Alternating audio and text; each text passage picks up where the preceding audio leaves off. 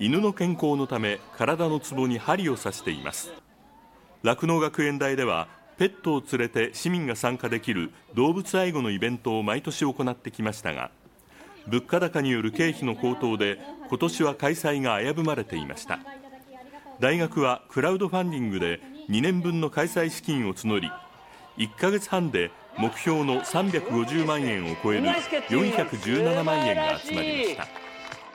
クラウドファンディングを成功させたいという思いが非常にあの我々も、えー、後押ししていただいた。イベントは今日午後3時まで行われています。